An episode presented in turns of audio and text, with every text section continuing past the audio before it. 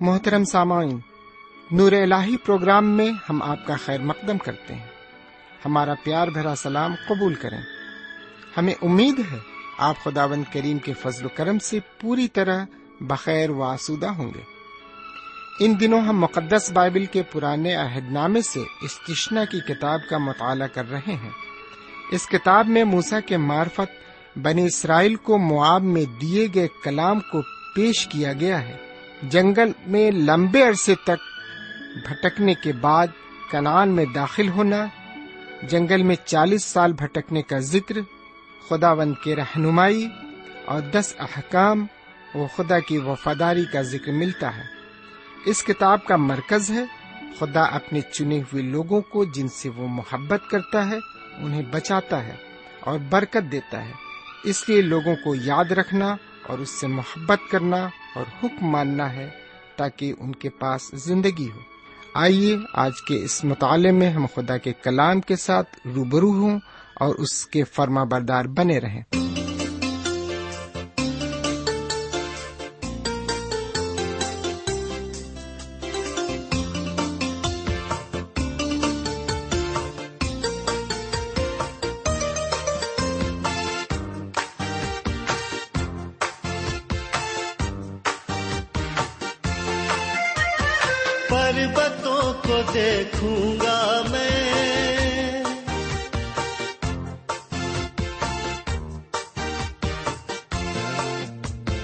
پربتوں کو دیکھوں گا میں۔ کون ہے مددگار میرا؟ کون ہے مددگار میرا؟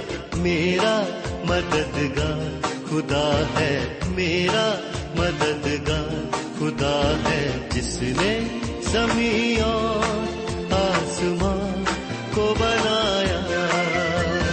جس نے زمین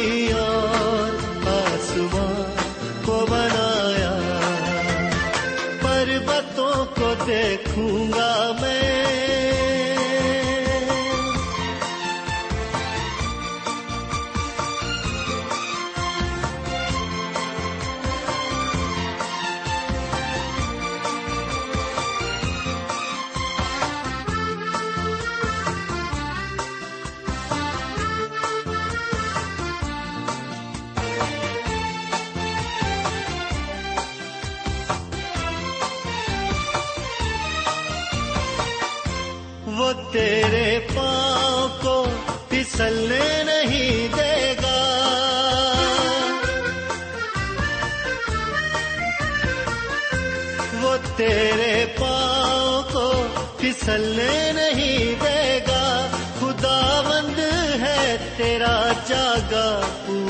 تجھے تنہا نہ چھوڑے گا۔ خدا بند ہے تیرا، جاگا ہوا۔ تجھے تنہا نہ چھوڑے گا۔ میرا نگہبان، خدا ہے میرا نگہبان۔ خدا ہے جس نے زمین آسمان کو بنایا۔ جس نے زمین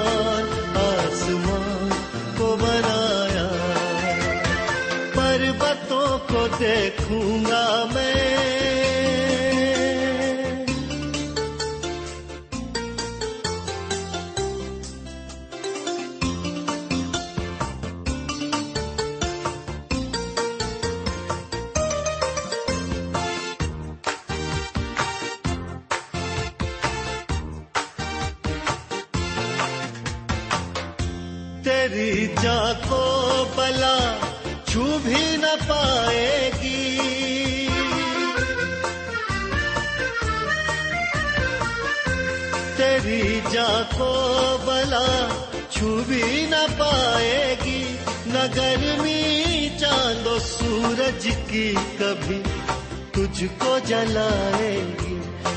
گرمی چاند و سورج کی کبھی تجھ کو جلائے گی۔ میرا سائبہ خدا ہے، میرا سائبہ خدا ہے جس نے زمین آسمان کو بنایا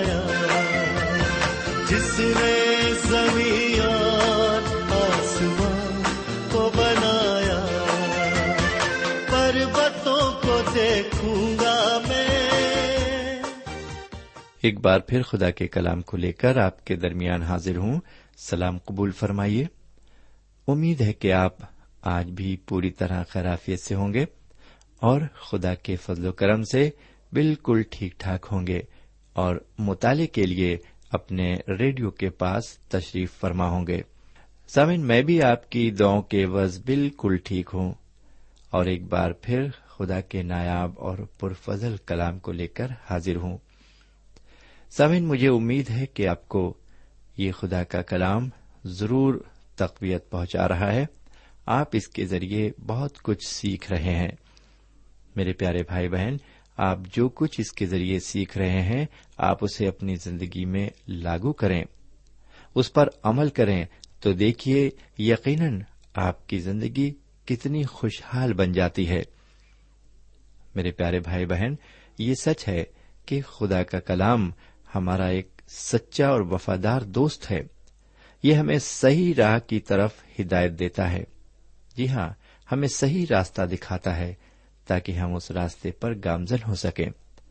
تو آئیے ایک بار پھر ہم خدا کے کلام کی طرف متوجہ ہوں، جو ہمارا سچا اور وفادار دوست ہے۔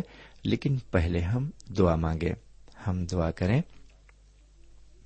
ہمارے پاک پروردگار رب العالمین ہم تیرے تہ دل سے شکر گزار ہیں کہ تو نے ایک اور موقع ہمیں عطا فرمایا ہے، تاکہ ایک بار پھر ہم تیرے کلام سے فیضیاب ہو سکیں۔ آج جو کچھ ہم تیرا کلام سنتے ہیں، اس کے ایک ایک لفظ کو ہم اچھی طرح سمجھ سکیں اور اسی کے مطابق اپنی زندگی گزار سکیں۔ یہ دعا ہم اپنے حضور کریم، جناب سیدنا یسو مسیح کے وسیلے سے مانگتے ہیں۔ آمین۔ سمین آج ہم اس تشنا کی کتاب کے بتیسویں باب میں داخل ہو رہے ہیں۔ جیسا کہ میں نے آپ کو پچھلے پروگرام میں بتایا تھا کہ ہم بتیسویں باب میں حضرت موسا علیہ السلام کے گیت کے بارے میں کچھ باتیں پڑھیں گے۔ تو یہ حضرت موسا علیہ السلام کا عظیم اور اعلی گیت آپ کی خدمت میں پیش ہے۔ تمام بنی اسرائیل کو یہ گیت سیکھنا تھا۔ کیونکہ یہ ان کے واسطے قومی گیت کی طرح تھا۔ دوسرے یہ کہ یہ گیت ان کو خدا کی طرف سے ملا تھا۔ ہر ایک اسرائیلی کو یہ گیت سیکھنا تھا۔ آخر یہ گیت ہے کیا؟ تو لیجیے پیش خدمت ہیں اس گیت کی ابتدائی بیس آیتیں۔ سمن پہلی آیت میں ہم پڑھتے ہیں کہ خدا و تعالی آسمان اور زمین کو مخاطب کر کے کہتا ہے۔ کہ میں اس شرط پر اسرائیلیوں کو عہد کے ملک میں رکھ رہا ہوں کہ جب یہ لوگ میری نافرمانی کرنے لگیں گے تو میں ان کو اس ملک سے نکال دوں گا۔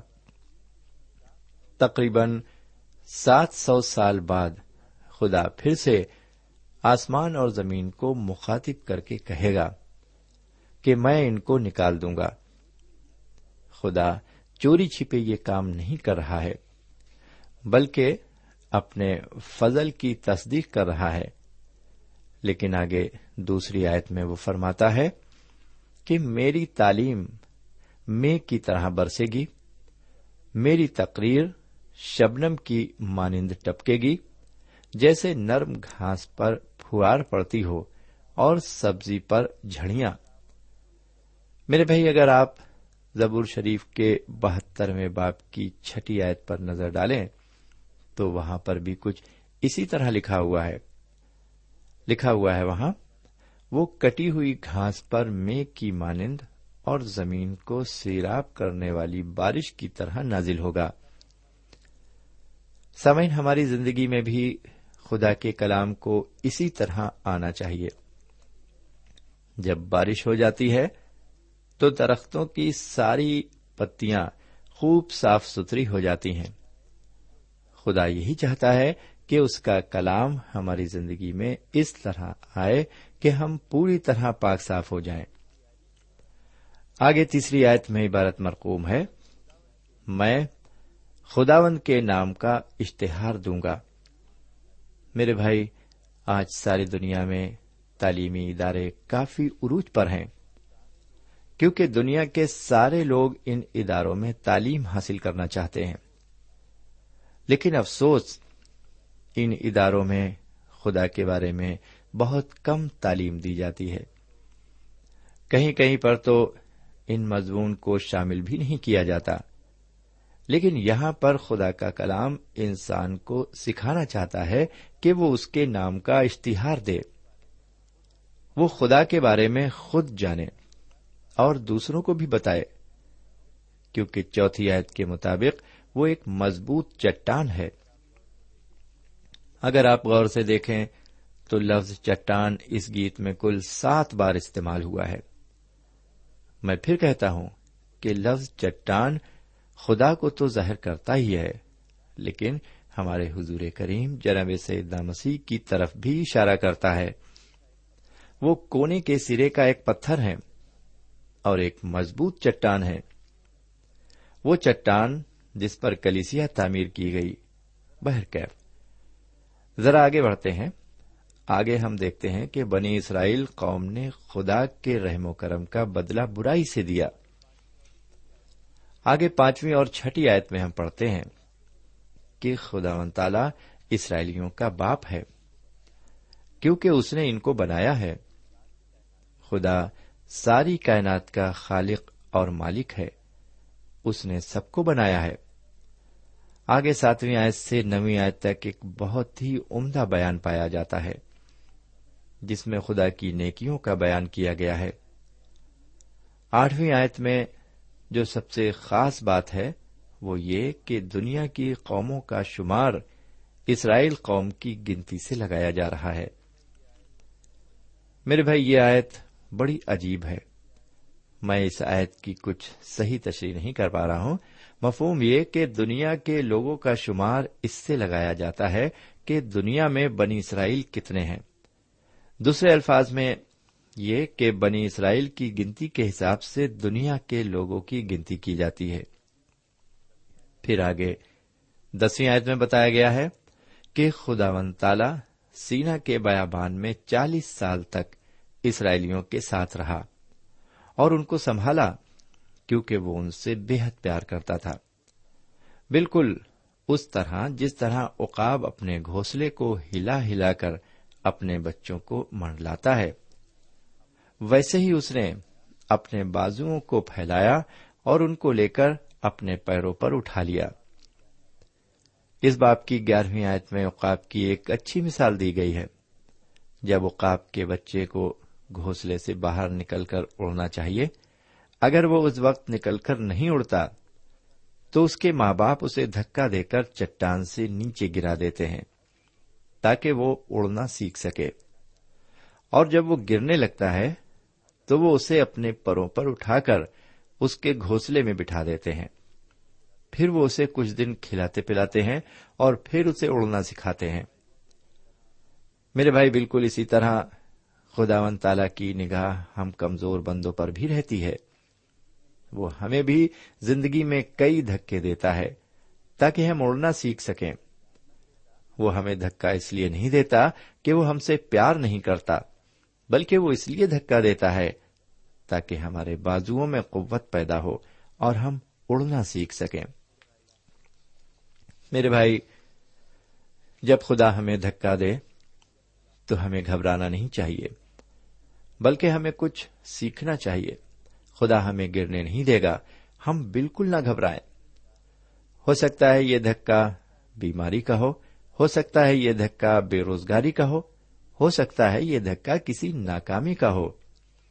ہم ان دھکوں سے اپنے ایمان میں پرواز کریں۔ یہ دھکے اسی لیے ہیں کہ ہم ایمان میں مضبوط ہوں۔ جب ہم اپنے بازو کے بل پر ایمان کی اڑان بھرنے لگیں گے، تو پھر یہ دھکے بند ہو جائیں گے۔ خدا ہم سے واقعی پیار کرتا ہے۔ بہرکیف، آگے چلیں اور پندرہویں آیت کو دیکھیں۔ لکھا ہے، یسورون موٹا ہو کر لاتے مارنے لگا ہے۔ میرے بھائی، یسورون اسرائیل کا دوسرا نام ہے۔ خداوند فرماتا ہے کہ اسرائیل موٹا ہو کر لاتے مارنے لگا ہے۔ یعنی مال و دولت جمع کر کے موٹا ہو گیا ہے اور خدا کو چھوڑ دیا ہے۔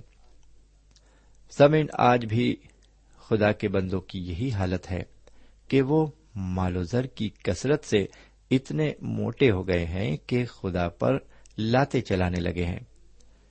میرے پیارے بھائی بہن، کہیں ہمارا شمار تو ان لوگوں میں نہیں ہے، کہیں ہم بھی تو خدا اور اپنے حضور کریم کو نہیں بھول بیٹھے ہیں۔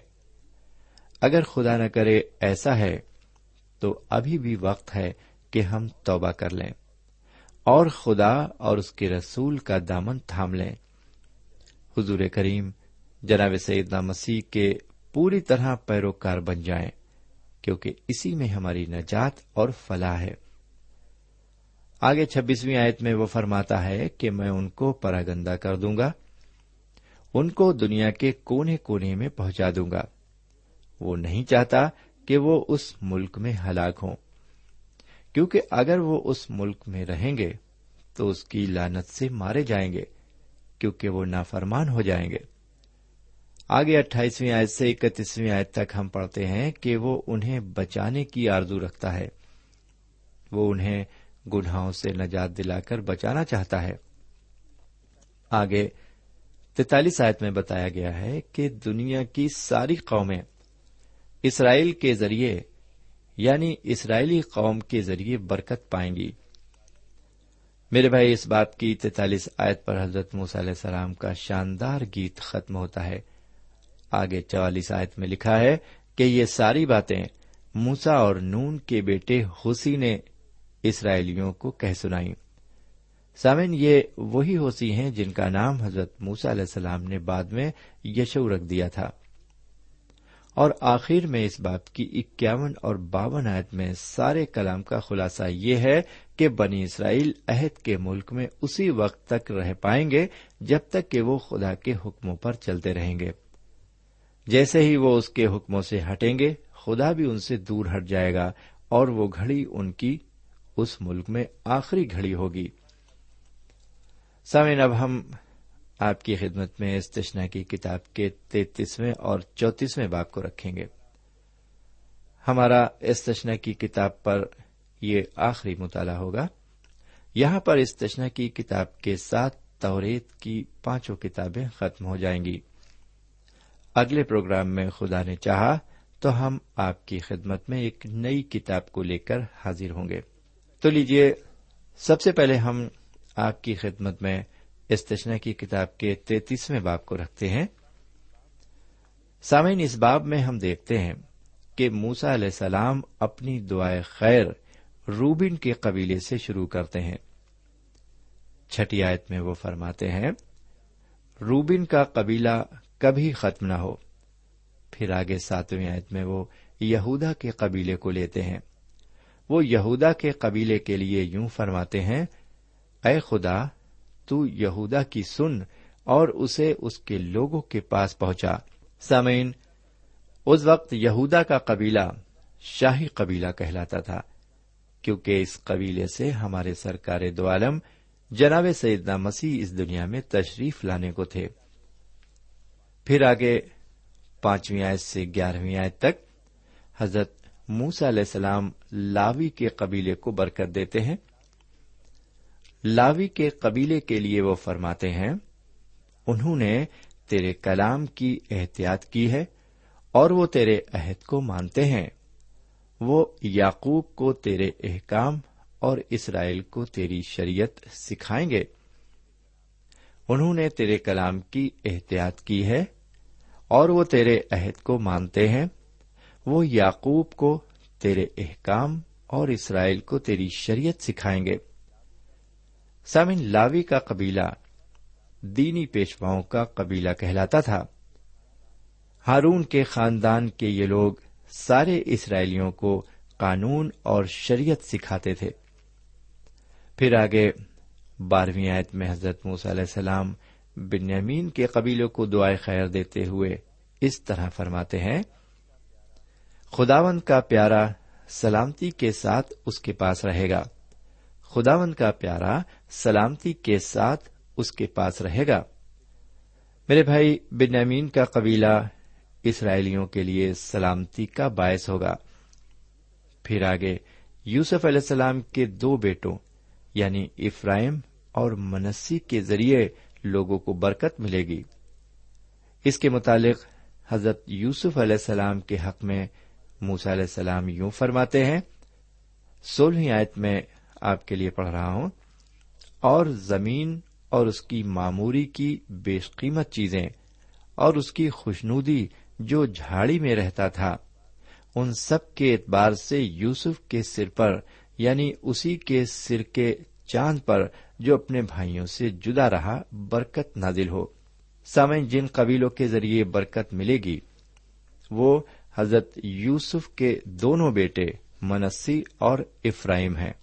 پھر آگے اٹھارہویں آیت میں زبولون کے قبیلے کی دعائیں خیر دیتے ہوئے موسا علیہ السلام فرماتے ہیں، اے زبولون، تو اپنے باہر جاتے وقت اپنے خیموں میں خوش رہے۔ اے زبولون، تو اپنے باہر جاتے وقت اپنے خیموں میں خوش رہے۔ پھر بیسویں آیت میں وہ جد کے لیے فرماتے ہیں، جو اسے بڑھائے وہ مبارک ہوگا۔ پھر تیئیسویں آیت میں وہ نفتالی کے لیے فرماتے ہیں، اے نفتالی، تو مغرب اور جنوب کا مالک ہو۔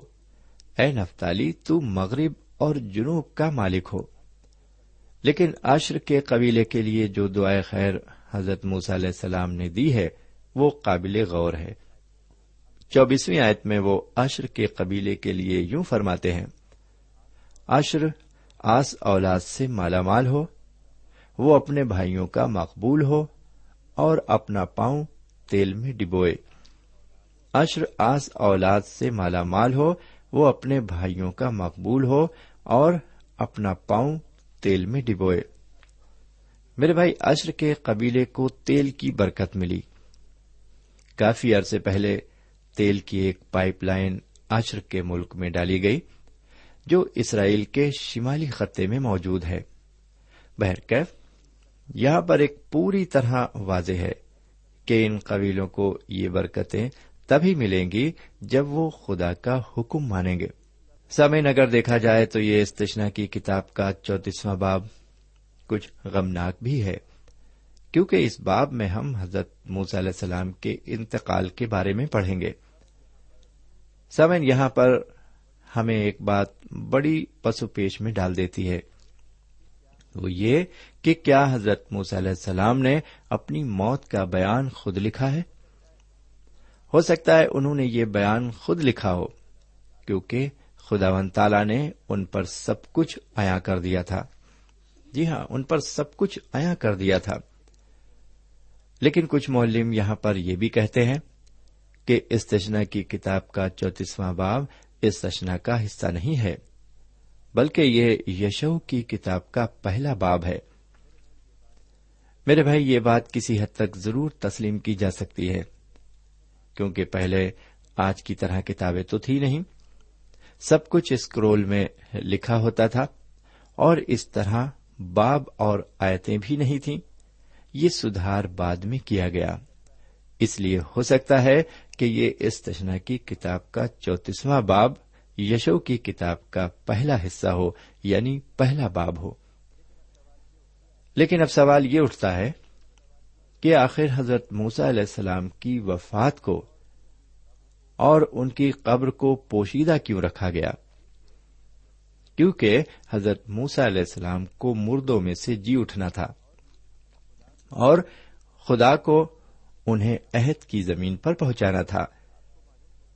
آپ کو معلوم ہو کہ ایک بار پہاڑ پر ہمارے حضور کریم جناب سعید مسیح کی ملاقات حضرت موسا اور حضرت ایلیا سے ہوئی تھی اور وہاں پر گفتگو کا موضوع جناب سیدنا مسیح کی وفات تھا۔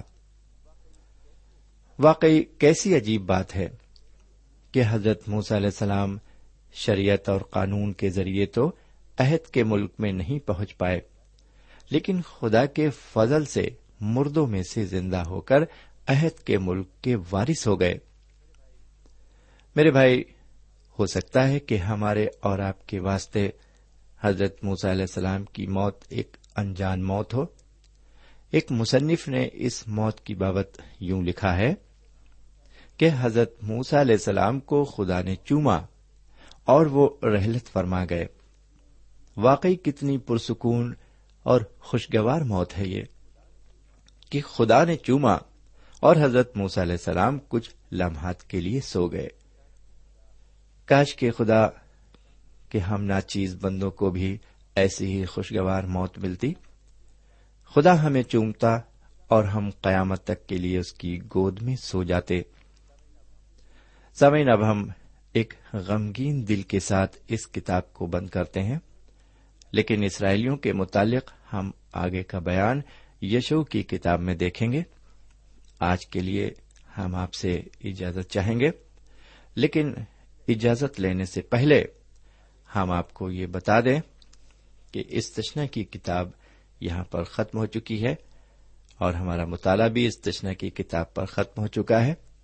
خدا نے ہمیں اس کتاب کے ذریعے بہت برکتیں دی اور مجھے یقین ہے کہ ہم نے اس کتاب کے مطالعے کے ذریعے بہت کچھ حاصل کیا ہے اور بہت کچھ سیکھا ہے۔ میرے بھائی، آپ کو جو برکتیں ملی ہیں، آپ نے جو کچھ سیکھا ہے، کیا آپ اسے خط کے ذریعے ہم تک نہیں پہنچائیں گے؟ جی ہاں آپ ہمیں مہینے میں کم سے کم ایک خط ضرور لکھیں۔ میں وعدہ کرتا ہوں، آپ کو اس کا جواب ضرور دوں گا۔ میرے بھائی، اگر آپ کو اچھی اردو نہیں آتی، تو آپ ہندی کا استعمال کر سکتے ہیں۔ آپ ہندی میں مجھے خط لکھ سکتے ہیں۔ آپ انگریزی میں بھی خط لکھ سکتے ہیں۔ ہم کوشش کریں گے آپ کے خطوں کا جواب آپ کو ضرور ملے۔ آپ ہم سے خطوطی رابطہ بھی قائم رکھیں۔ اسے ہم دونوں کی حوصلہ افزائی ہوگی۔ سامعین، اب ہم اگلے پروگرام میں خدا نے چاہا تو آپ کی خدمت میں پھر حاضر ہوں گے۔ اور پھر ایک نئی کتاب کو لے کر آپ کے سامنے آئیں گے اور اس کتاب کا مطالعہ پھر ہم شروع کر سکیں گے۔ اب یہاں پر ہم آپ سے اجازت چاہتے ہیں، آپ کو الوداع کہتے ہیں۔ اب آج کا مطالعہ یہیں پر ختم کرتے ہیں۔ اجازت دیجیے۔ خدا حافظ۔ سامعین، ابھی ہم نے خدا کے کلام کے ساتھ اشتشنا کی کتاب کا مطالعہ کیا۔ اس مطالعے سے آپ کو روحانی تقویت حاصل ہوئی ہوگی۔ ہمیں امید ہے آپ اپنے تاثرات سے ہمیں ضرور نوازیں گے۔ ہم آپ کے خط کا انتظار کریں گے۔ خدا حافظ۔ ہمارا پتہ ہے۔ پروگرام نور ال post box number one five seven five Sialkot Pakistan. پتا ایک بار پھر سن لیں۔ پروگرام نور ال پوسٹ باکس نمبر ایک پانچ، سات پانچ سیال کوٹ پاکستان۔ اب آپ ہم سے ٹیلی فون اور ای میل سے بھی رابطہ قائم کر سکتے ہیں۔ ہمارا ٹیلی فون نمبر ہے nine two three four four six four zero four five seven eight. نو دو تین چار چار چھ چار صفر چار پانچ سات آٹھ۔ ہمارا ای میل پتا ہے N A E M three nine four nine eight Hotmail dot com N A M three nine four nine eight Hotmail dot com ہمارے پروگرام کا وقت اب یہیں پر ختم ہوتا ہے۔ اگلے پروگرام میں پھر ملیں گے۔ تب تک کے لیے اجازت چاہتے ہیں۔ خدا حافظ۔